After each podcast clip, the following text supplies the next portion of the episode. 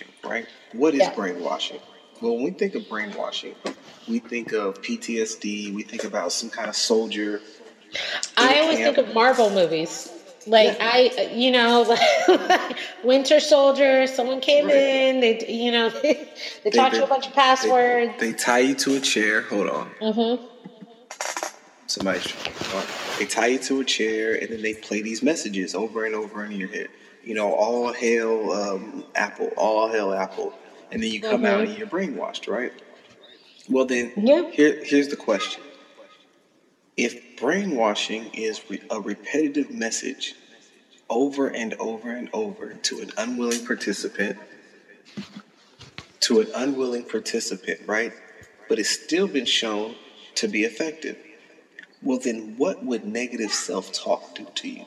Because here's what's here's what's even worse about negative self-talk. Unlike with brainwashing, you have a willing you have a willing participant. Unlike with brainwashing, which is probably confined to a room or a bed, you brainwash yourself on the go.